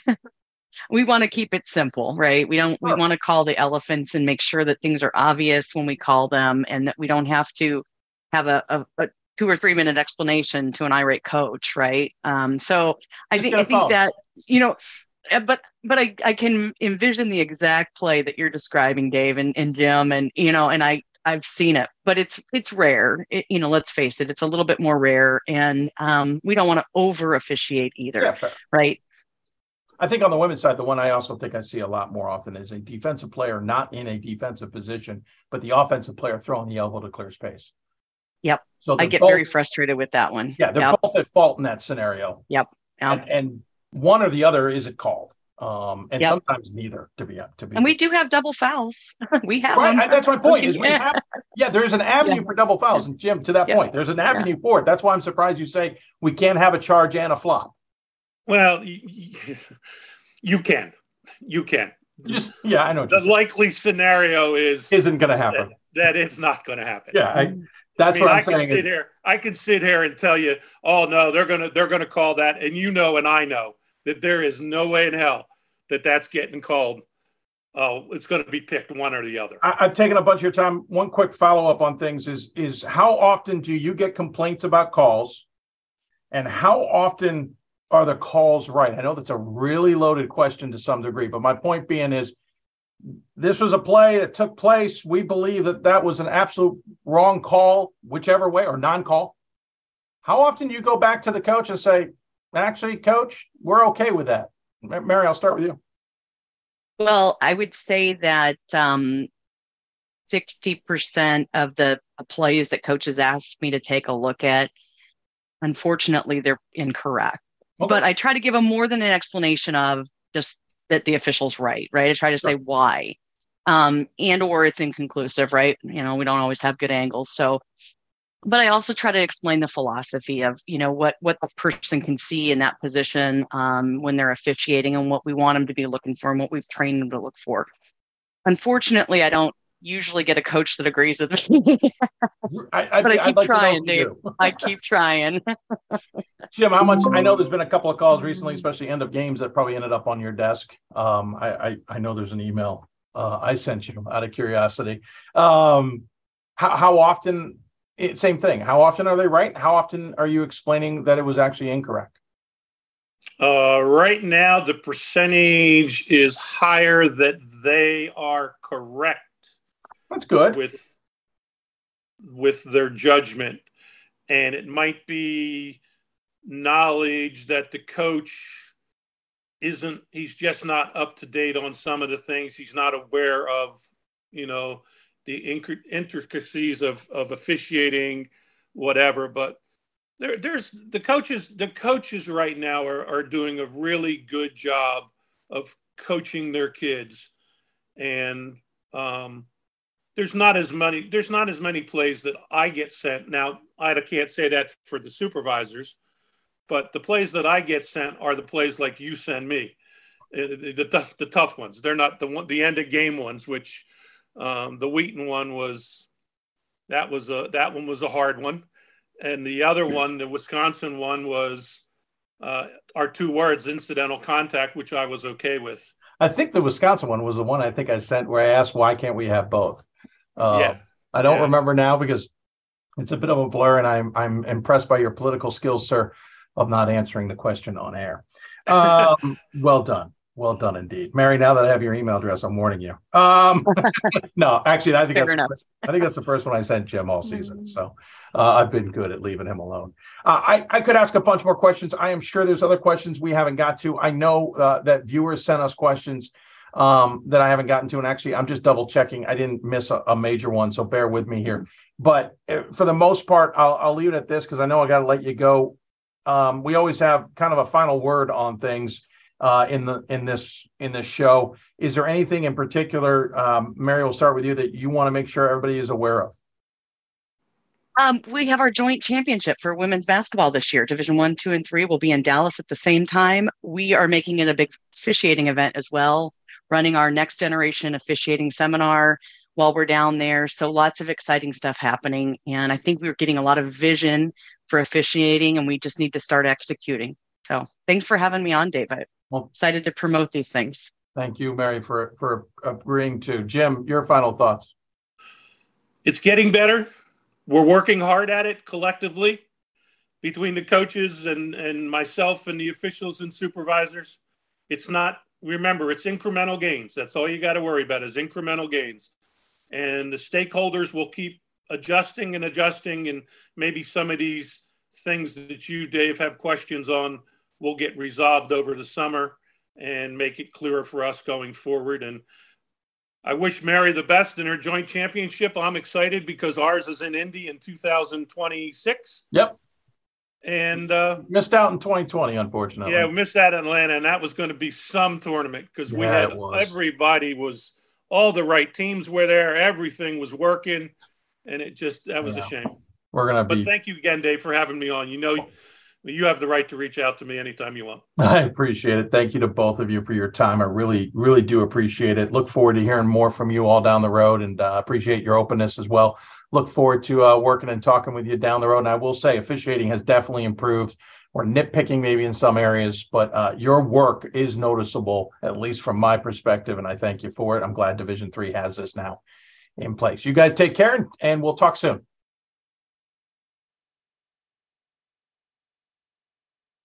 Appreciated Jim and Mary coming on the show and talking about officiating with us. I know we didn't get to everything. We touched on most of it, though. And I hope you enjoyed that conversation. We'll have more conversations with them as time moves on. A lot to unpack from that, and we'll certainly be unpacking it for weeks to come. We're going to take a break. Apparently, the stream doesn't like us for some reason. We'll figure out what's going on there and go from there. Resetting things, see if that helped. It didn't. We'll figure out why we're having some internet issues and get going. When we come back, we will talk to the guys about the women's top 25. You listen to Hoops Hope, presented by D3Hoops.com from the WBCA NABC studios. More after this.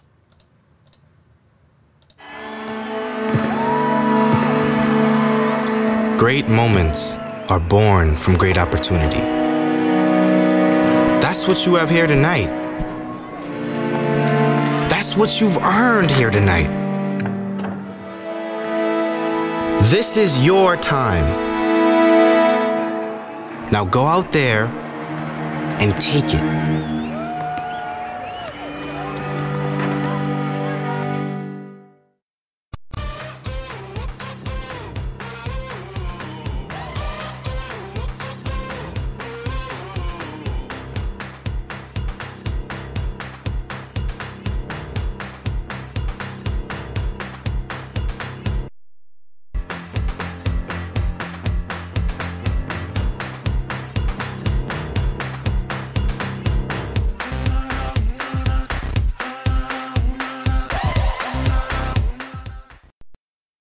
On us to stop sexual assault. In any way that we can. To get a friend home safe. To never blame the victim. It's on us. To stand up. To make our community safe for all. It's on us. It's on us to look out for each other at parties. It's on us. To be more than just a bystander. To step up and say something. It's on us. All of us. To, to stop, stop, sexual assault. assault. Learn how and take the pledge at itsonus.org.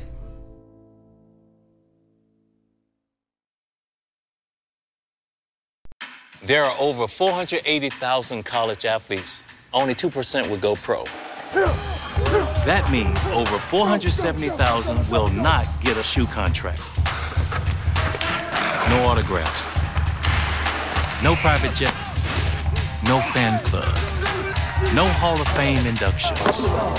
Instead, they will walk away with something much more valuable.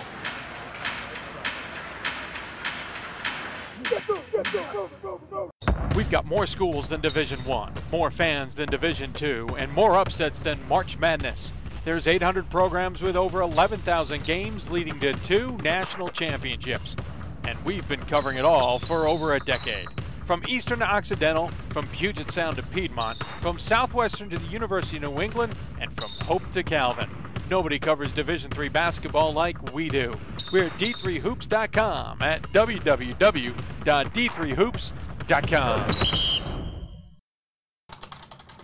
And welcome back, everybody, as we continue on. Sorry, we had a little bit of an internet glitch there, so we had to stop and start, but hopefully everything's okay. Might have had an issue with our recording. We'll have to figure that one out and get back to it. If we missed any part of that conversation with um, our officials, our coordinators, we will try and, and at least fix that on the files wherever we can fix them, but we'll cross that bridge later. If you got questions for us, tweet us at D3Hoopsville or hashtag Hoopsville. You can email us, hoopsville at D3Sports.com. Lots of ways that you can interact with us. We hope you'll you'll take full advantage of those opportunities uh, at some point down the road. Um, going to switch gears, uh, go back live um, and talk um, women's basketball. Uh, we're going to try and figure out what the guys think um, of the top 25 on the women's side because – as always, it's an interesting conversation, to say the least.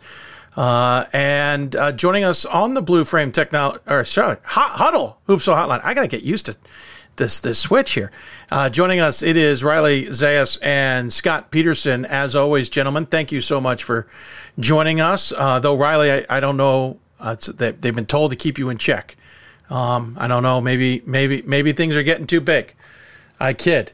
Uh, how you guys doing? And and and uh, how's your reactions to the season so far since we last chatted, Riley?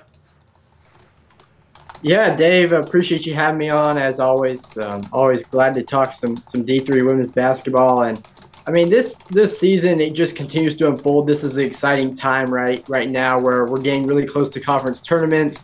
Regular season schedules are coming to a close. There's some really really big matchups for a lot of teams a lot of conference races coming up in the next week or two. Uh, so it's just been a lot of fun to, to cover it all and and really just see how far a lot of teams have come. I know I mentioned Oshkosh a couple of times, but you know, them being Eau Claire on the road last night just shows how far they've come.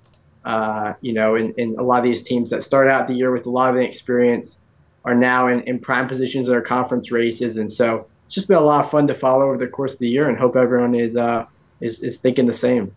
Scott, thoughts? We've talked about parity in past shows, and I think it just continues. I, I was chatting with a um, Wisconsin team supporter and how I get to stress free fo- follow everything while I watch WIAC and NESCAC and UAA teams, the top teams in the conference lose like night after night, right? Um, and it's enjoyable for the rest of us to see extremely competitive basketball. We don't have 15 teams running rough shot over everybody else. It's a lot of fun, especially when you don't have um, a kid or a relative playing. Totally agree. Totally agree. It's, it is definitely an advantage uh, of uh, my job, and it's also an advantage when my, my alma mater is basically not relevant. So uh, I don't I don't need to worry about it. Hey guys, let's get right into it because there's so much to talk about uh, across the board, um, and you guys have got the unenviable task of picking out a dubious deep dive and debatable squad to, to discuss. Dubious meaning a team that these guys feel is maybe getting a little too much love, too much attention in the top 25, one that they're voting on themselves, maybe.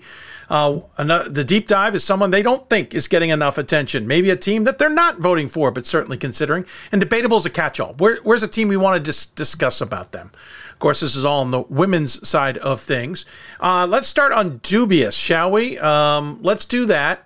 We'll go there, make it interesting. And uh, Riley, we'll start with you. What is your dubious pick this week on the women's side of things? Yeah, Dave. It, first, let me just say this is a this has been a tough task this week trying to find a dubious team because I really think the voters are doing a good job. The one that had the biggest difference between my ballot and, and the way that the poll turned out was Baldwin Wallace. Uh, and you know they're a team. They're they're 18 and two right now, 11 and two in the OAC, and uh, there's a lot to like about their resume. To be honest, you know they they have the the opening season win over over Trine. Um, they beat Marietta, beat Hamilton. Um, you know, as of late though, watching them play, my my initial thought is that they look to be good but not great. Uh, right now, you know, they're they're kind of hanging around there in the top 15, and I'm just not quite sure that they are at that caliber right now based on what I've seen. It's not so much the wins and the losses. It's more so the way these games are playing out. Um, you know, Heidelberg, 2 and 17, came within 10 points of them um, just a week ago. You know, obviously Marietta beat them by 10. Uh, you know, and that was when Baldwin Wallace was at home. So there's a couple of, and even you know Mount Union took them into overtime a couple of weeks ago. So there's been a few of those results that have been somewhat intriguing. At the same time, if you're a Baldwin Wallace supporter, maybe concerning uh, because you know this is a team that has had its highs and its lows. But for me, I just haven't seen enough from them to say right now they're clearly a top 15 team for me. Fair. Uh, any thoughts back, Scott? Yeah, uh, I'm not a voter, so I'm not super entrenched in like, oh, you know, what is this team versus another team? But when, whenever I see the weekly uh, poll come out, I never blink an eye about Baldwin Wallace. They seem like they've been strong all year.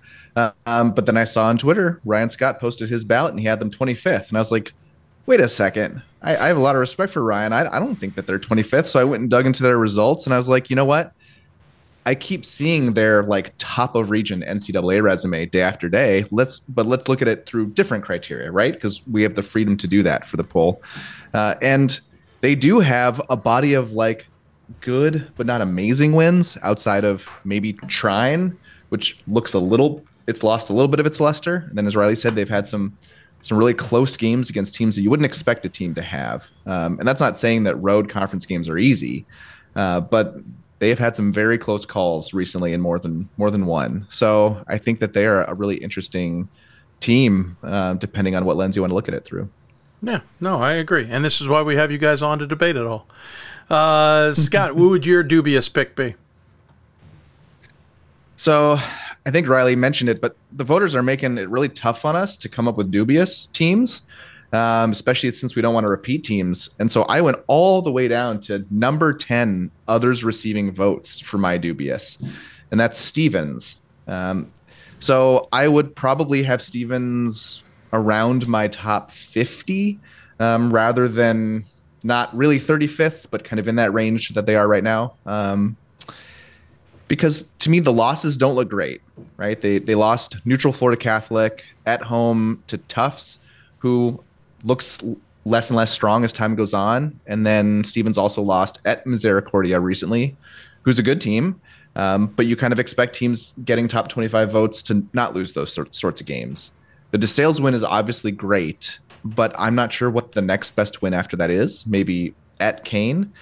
And so it just seems like a resume that they don't they don't really feel like they would garner a top 25 vote from me. And so I, re- I wouldn't really expect them expect to see a team like this even at number 10 others receiving votes. Fair. Certainly understand that. Any thought on that, Riley? Yeah, I mean on, on Stevens I, I can I can completely see that. Uh, you know, and, and two, I think sometimes when teams win a really big game like the DeSales, there's that temptation to kind of start to dig into their resume and maybe in some ways convince yourself uh, that they're a top 25 team. I, I think Stevens is definitely in that national conversation. They're on my watch list. Um, I've you know I've liked a lot of the results, but at the same time, you know I can see where there's a lot of teams right now in that others receiving votes category that I would put ahead of Stevens before I put them in my ballot. Interesting enough, we'll have Stevens women's coach coming up next. You'll see if she's paying attention to this segment at all, and if Scott is on her naughty list uh, when we get a chance to talk to her coming up. Just wild timing. That certainly wasn't the plan. Uh, let's switch to deep dive. Scott, we'll let you uh, jump on that one. I don't know if we have this guest coming up or not, or if we've already talked to him, but we'll let you have deep dive.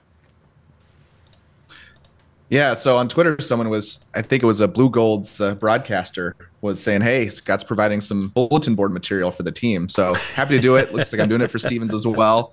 Um, on deep dive, I'm going to go with Millikin. So they're 25th in the most recent D3Hoops.com poll, and I would put them a lot higher. So their losses keep looking better as time goes on. Yeah. At Whitewater, at Wash U, um, maybe not versus Stevens Point, but I think Stevens Point is a good team as well. Those losses keep looking better over time. They have a lot of good wins. I think none of them super stick out, which helps them fly underneath the radar. radar but neutral court against Coe at Augustana, DePauw, Carroll, Wheaton, Illinois Wesleyan, August, Augustana again. The CCIW is not weak, and they are taking care of business. Yeah they their underlying stats are very good. They've played a strong schedule, and they did not have Bailey Kaufman for any of their three losses. They have her now, and I'm not sure that Millikin isn't a top ten team right now as far as like strength and what they're doing on the court. Interesting. Uh, I agree with you. I think they're they're better than 25. Surprised that they're that low on the poll myself. Uh, Riley, any follow, any thoughts on that? Yeah, I, I would I would just kind of add to that. I've had Millikin in my ballot for the last three or four weeks. I re- can remember after the Eastern Illinois game that they played, uh, played Eastern Illinois, who's a D1 and played really, really close. I think Bailey Kaufman had 21 or 24 points in that one. I was really impressed with the way she played. Obviously, she goes out with that injury the next day.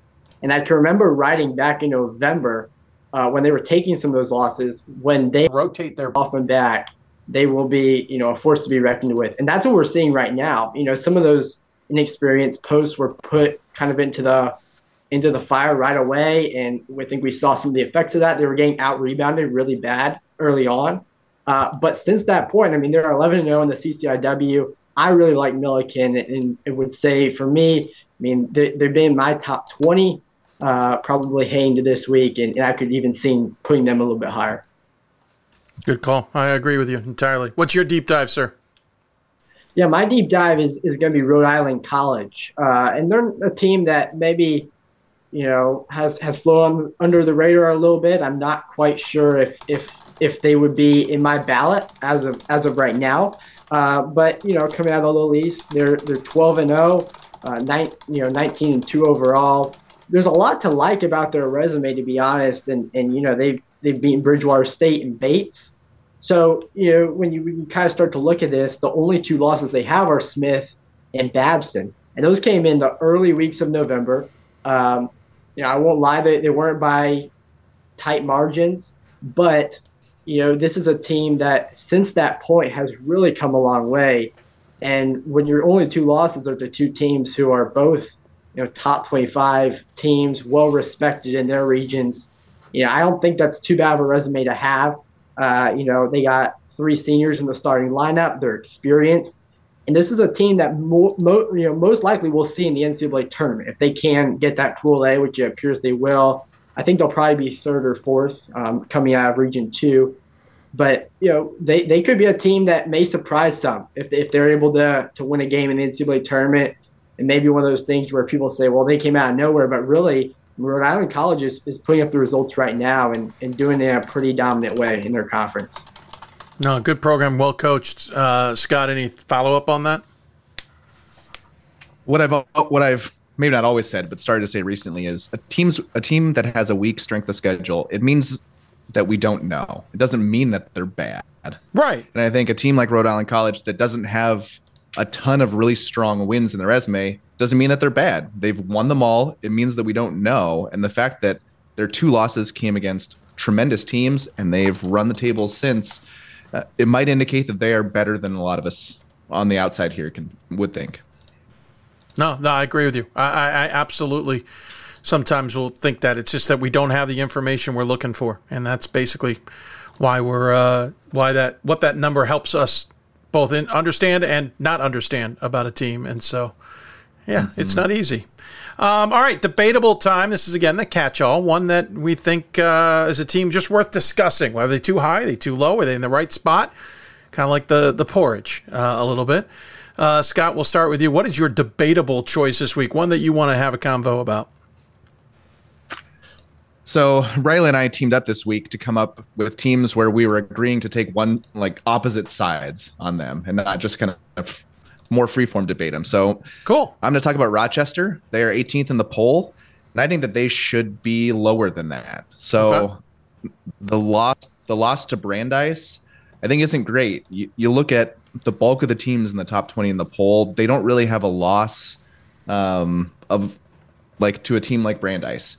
And some of Rochester's best wins are over teams that I'm lower on than I think a lot of people are. So kind of Messiah, St. John Fisher, Ithaca, and Emory. Um, and so that would be a reason that I would shade them down a little bit as well. Now, that said, they've played a strong schedule and their underlying stats, like their point, rebound, turnover differentials, those are all solid. Uh, so, you know, I think there, there's a lot to like about Rochester, but I probably would put them more towards the back end of the top 25 than 18th. Your counterpoint, sir?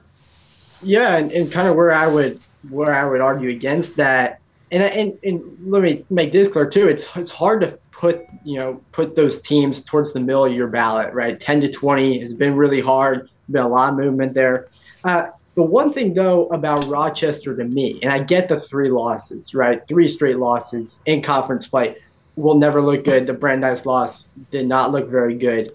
Uh, but you got to consider they're also playing in what, in my opinion, is the toughest conference in the country right now. Um, and I know that's up for debate. The, the WIAC and NESCAC may have something to say about that. Uh, but at the same time, you know, you, you look, you also have the win over St. John Fisher. Uh, and then, you know, even this past weekend, they, they beat Chicago by 10. And Chicago is a team that, you know, I value pretty highly. I know a lot of voters do. And I would also add in there that, you know, the, the, a lot of what their stats are showing, you know, you have sometimes transfers who come in, you're not really sure what kind of impact they're going to have. Katie Titus has come in this year as a D2 transfer and completely dominate. I could see her being uh, the UAA Player of the Year. To be quite honest with you, I mean she's averaging 21.3 points per game right now, about eight boards a game, leading them in in a lot of those categories. And if you look in the big wins that Rochester has had, she's had a big impact uh, in those results. And so, you know, I think sometimes when you have a team that has an experienced player like that, a player you can really count on, you know, that tends to help out a lot. I had them 16th in my ballot this week. Um, you know, I, to me, I, I'm I'm not quite sure that they're not a top 15 team because you know outside of the loss to Brandeis, you know they've lost to WashU, NYU, and Hamilton, who all three of which I, I value pretty highly. Um, obviously, NYU was number one for a time, so I don't know how much you can punish them for those losses.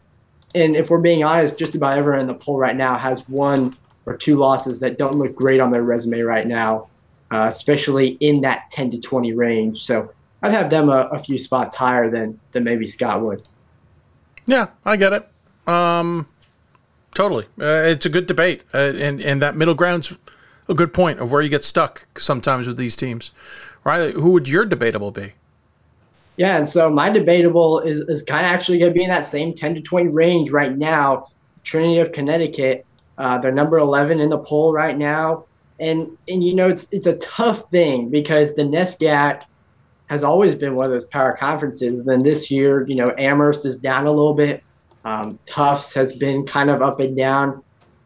Bowdoin was ranked for a time; they're not ranked, you know, now. And and so I think you kind of start to look at it and say, well, how how great are these wins really? Uh, Trinity of Connecticut, I mean, you, you look 19 and one overall. And I I watched the game against Smith, which is their only loss up to this point. It was a three point loss in overtime to a Smith team that has obviously proven itself. And I'm not, you know, going to say that Trinity should be as high as six or seven, but I think you start to look at the teams who's eight right now. Hardin Simmons. I think they could beat Hardin Simmons. Right? You look at DeSales is nine. I think they could beat DeSales. They have experience on their lineup. Uh, you know, then you look at just the wins that they have. They've beaten Bowdoin, Springfield, Roger Williams, Babson, Hamilton, Amherst. They're doing some really, really good things right now. And their final four games are on the road uh, Williams, Middlebury, Bates, and Tufts. Those won't be easy, but they have a very good chance of finishing the NESCAC schedule undefeated. I don't know if if if you know how how you quite reward that. There's a lot of teams right now at the top, but in my opinion, this is a top ten team right now with the way they're playing. Scott, your counter? Riley stealing my thunder a little bit there, pointing out that their final four conference games are all on the road. I think yeah. Uh, Trinity, they probably would be in the 20s for me, something around there, maybe uh, low teens. But they've lost uh, the game against the best opponent that they played, which was Smith, which is not a knock for a team put, that you're putting in the top 25, but might be a knock on a team that you're trying to put in the top 10. And there are some of those classic NESCAC powers that do appear to be a little bit down this year, like Amherst mm-hmm. specifically is what I'm thinking of. And then, you know, I think the when they beat Babson on the road, I think that's a big deal. I watched that game. Yep. It was extremely close, and I think it could have really gone either way. And you have to give credit to a team uh, for pulling it out. But I think that that wasn't, you know, I was a little bit underwhelmed watching that game, and then because of the way that the NESCAC doesn't do the the uh, home and away, I think they they've benefited a little bit from the schedule so far. Like their last two wins over Hamilton and Am- Amherst, sure, quality wins. Those were home wins. Mm-hmm. So I'm very interested to see how they fare these final four uh, conference games, all road games. And don't get me wrong, like all of these NESCAC games are tough their win probability is bet- probably between 40 and 70% in each one of them. So to win all of them, that's impressive. It's not a probable thing to happen, but I just I think a little bit of how this, the schedule has lined up has has been good on them. You know, the win over Roger Williams was home. The win over Bowdoin, that was home. Their win over Springfield was on the road, but a lot of their wins have been home wins. So this last stretch again, that's what I'm looking at. Um, well, I think Emily Garner would agree with some of that. Had her on the show earlier and talked about much of that, um, but especially that tough grind at the end, which is going to be a big challenge for both of, or for them to say the least. Um, well, you only get one round through the conference. As a result, you also have less wiggle room. You you only get one chance at a big win or a, or taking a, a big hit in the loss category. Before we let you go, guys, final thoughts as you look ahead at the, the next week, or, or, not just the next week, but obviously the final month of the season. I know we're starting to, to focus a little bit on uh, who may be ranked where and where teams are going to be at Selection Sunday and all that. But uh, Scott, your thoughts as, as we start to pivot um, our focus, but still focusing on who's the best in, in all the land. Yeah, I think it's been cool for me watching the endings of some games featuring teams that are absolutely quality teams, but maybe have a pretty tough road to the NCAA tournament. I'm thinking Bridgewater beating Washington and Lee last night, and then Albion beating Trine, and just the pure elation of the team when they pulled it off. I think it's it's it reminds you that the definition of success for a season for the bulk of the teams is not did we make the NCAA tournament, right? these are games that they know that they are going to be competitive in, but probably have a small chance of winning. And if they pull it off, it's because they put together a great performance on the night. So I enjoyed watching the Bridgewater win, the Albion win, and also the La Verne Claremont game. Like that was a, a huge game for both of those teams, and they both played like it. True. Riley, your final thoughts before uh, we sign off? Yeah, I, I'd, I'd agree with what Scott said too in terms of, you know, thing to keep in mind is even as we enter into conference tournaments, there's a lot of teams that for them to win one game in their conference tournament is going to be a big deal. And so I think it's really cool at this point in the season to see where teams are, are going. Uh, you know, and the other thing that I would kind of add is there's a lot of title races right now that are very, very tight. And I know we've talked about it probably too much. But you know, you have a, a conference like the WIAC who has five teams right now, all very much in contention for the regular season title. We're not going to have five WIAC teams in the NCAA tournament. I think they all know that. Uh, and so there's a lot of pressure on the line for, for some of those teams and conferences right now where they put together the results. They've they've come up with the quality wins. And yeah, at the end of the day, a lot of it's going to come down to a conference tournament. I know there's differing opinions on on that, and I know some like the UAA is set up with you know, the, the Pool A being determined by the regular season champion. But the conference tournaments are a lot of fun, and I'm really looking forward to those. Uh, you know, we're going to have a lot of things where the seeding comes into play, and so that's what I'm most looking forward to this week. Is some of those races, and actually in the next two, some of those races, you know, we'll start to see where the seeds come out and home court advantage for the conference tournament, all that good stuff uh, starts to come into focus here in the next two or three weeks. No, I agree with you. Should be good times as always. We always have fun at this point in time. We'll let you guys go. Thanks so much for your time, guys. Uh, look forward to having you back on soon uh, with more takes on the top 25 and much more. Uh, look forward to also, yeah, not that long. We'll get you in the on the show to spend countless hours trying to figure out who's in the tournament and who's not. Uh, but you guys enjoy it in the meantime. Thank you, Dave. Thanks, Appreciate Dave. it. Take care, guys. Riley Zayas and uh, Scott Peterson joining us on the Hudl Hoopsville Hotline. Appreciate them taking the time to do that. Uh, they they do good work. Great to get their insights on all of that uh, and whatnot. Uh, quick reminder: uh, we are running our Hoopsville fundraising campaign. Apparently, we had a, a glitch in our Givebutter link. It has been fixed. Um, apparently, our efforts to make it uh, a, a unique um, address were thwarted. And we didn't realize it, so we've gone back to the regular. Our goal is 5,000. You see, we've raised about 10% of that. uh, you, if you go to the show page that you may be watching this on, uh, there is a Givebutter uh, link. There's also a Venmo information if you'd like to give that way. Um, so far, we've gotten uh, donations in both avenues, which we really appreciate.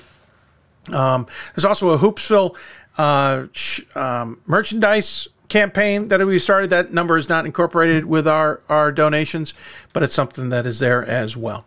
We're going to take a break. When we come back, we'll talk to one of the programs we just got done talking about. The Stevens women's basketball team will join us, or coach will join us, to talk about her squad and what she thinks of the team that is currently tied uh, with DeSales atop the MAC for, uh, Freedom standings and has a win over those DeSales at the sales team. We'll talk to her coming up. And then we'll head to the West Coast. Fred Rogan will join us from AM 570 LA Sports. We'll talk SCIAC and future at D3 with him before then uh, crossing uh, the LA basin to talk to Claremont Mudd-Scripps senior guard Josh Engel. Then we'll head back to the East Coast. Keene State's Ryan Kane will join us. Then we'll head out to Wisconsin, where Tanya Englund and a senior on her team will join us to talk about her squad. And we'll finish up in Ohio against John Car- with John Carroll. Pete Moran will talk to us before we open it up to happy hour and bring in our friends from across the land and look forward to all of their conversations here on the Hoopsville Marathon. You listen to Hoopsville presented by D3Hoops.com for the WBCA and ABC studios. Plenty more ahead.